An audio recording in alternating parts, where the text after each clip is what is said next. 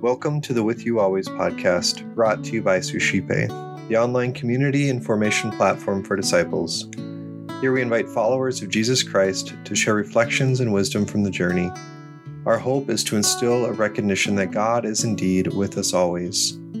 Today, Lois Heron, writer and blogger from Sioux Falls, South Dakota, shares what God is doing in her life.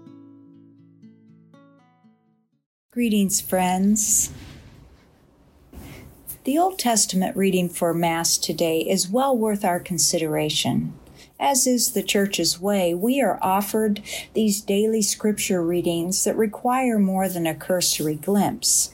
For, in keeping with the sacred tradition of the Church, we realize that all of sacred scripture is written for our salvation. As we open our spirit to the Holy Spirit's inspiration contained in His written word, we are tutored, so to speak, on how to live the virtues in order to fight the good fight against the vices of sinful thought that can lead to sinful actions, which are on display in the narrative of Ahab and Jezebel. So, with that in mind, let's examine the reading to discover what the Holy Spirit desires to teach us about our thoughts, motives, and actions.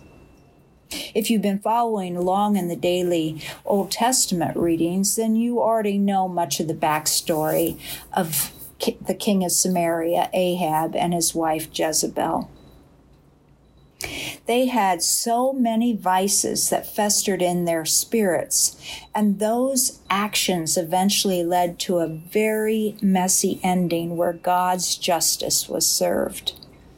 I'm going to pick up on the narrative of 1 Kings chapter 21 with some abbreviation because it is a lengthy narrative.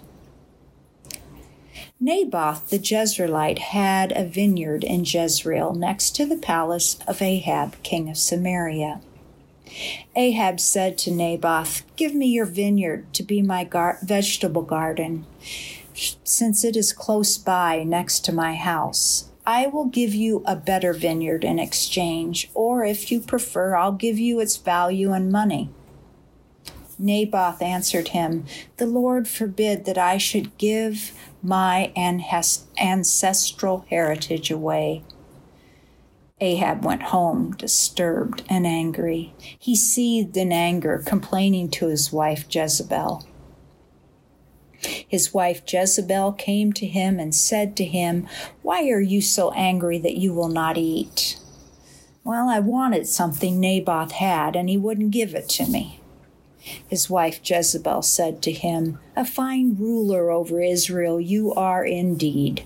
Get up, eat and be cheerful. I will obtain the vineyard of Naboth the Jezreelite for you.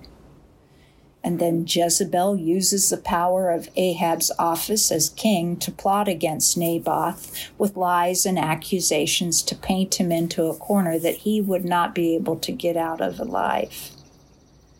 The bribed accusers led Naboth out of the city and stoned him to death.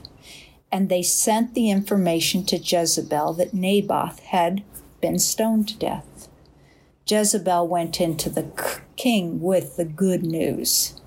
Go on, take possession of the vineyard of Naboth the Jezreelite that he refused to sell you, because Naboth is not alive, but dead.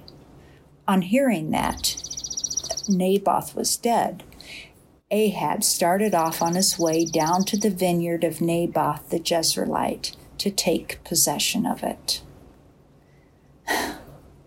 Such evil people, such subterfuge, such injustice. But wait, let's consider the heart and soul of Ahab and Jezebel a small parable comes to mind that is written in another Old Testament book from this uh, called the Song of Solomon. And the little parable goes like this Catch us the foxes, the little foxes that damage the vineyards, for our vineyards are in blossom. The putridity of Ahab and Jezebel's, beha- Jezebel's behavior reveals that somewhere along the way they had little foxes that snuck through into their minds and began to damage them from the inside out. Those little foxes, we call them vices, had names pride, lust, gluttony, greed, sloth, anger, and envy, the seven vices. Those thoughts motivated their actions and ended in God's judgment against them. This is why the church keeps the sacred scripture ever before us. This is why our triune God sends His Holy Spirit into our lives to grant us godly wisdom to live our lives. The Holy Spirit gives us His gifts so that we may fight against the vice in our own mind that motivates us to act unjustly toward another. Because of Christ's passion for us, we can confess those vices and be forgiven of them. Because of Christ's resurrection from death, hell, and the grave, we can be strengthened in virtue and transformed to live in the abundance of a well tended vineyard. How does the vineyard of your soul look today?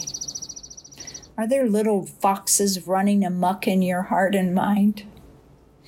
If you're anything like me, friend, you regularly have to walk the wall of your vineyard looking for the holes that allow the little foxes into your soul.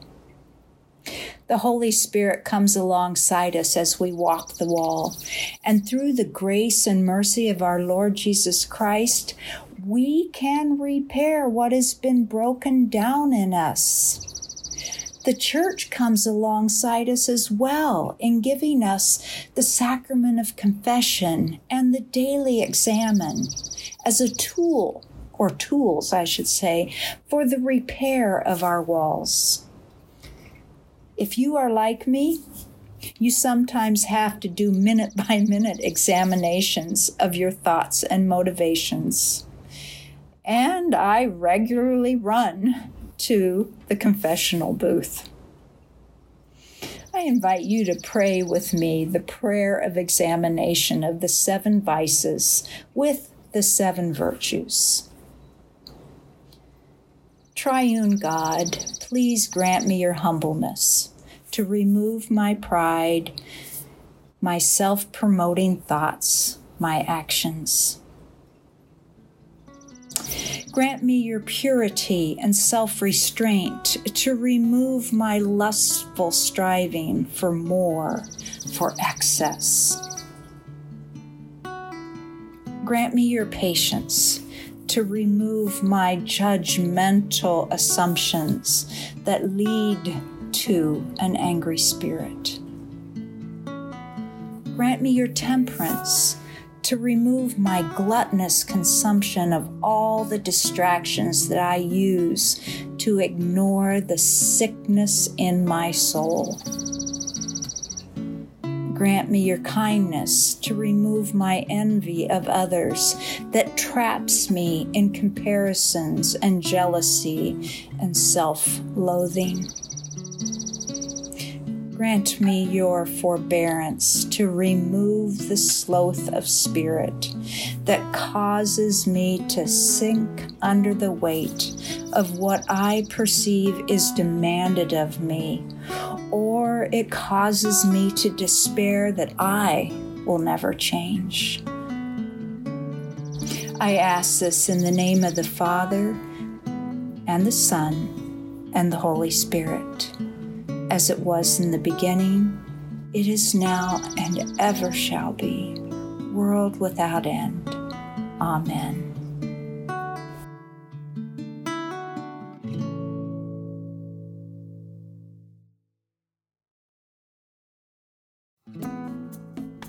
Hi, everyone. My name is Eric Gallagher, the founder of Suscipe, the online community and formation platform for disciples.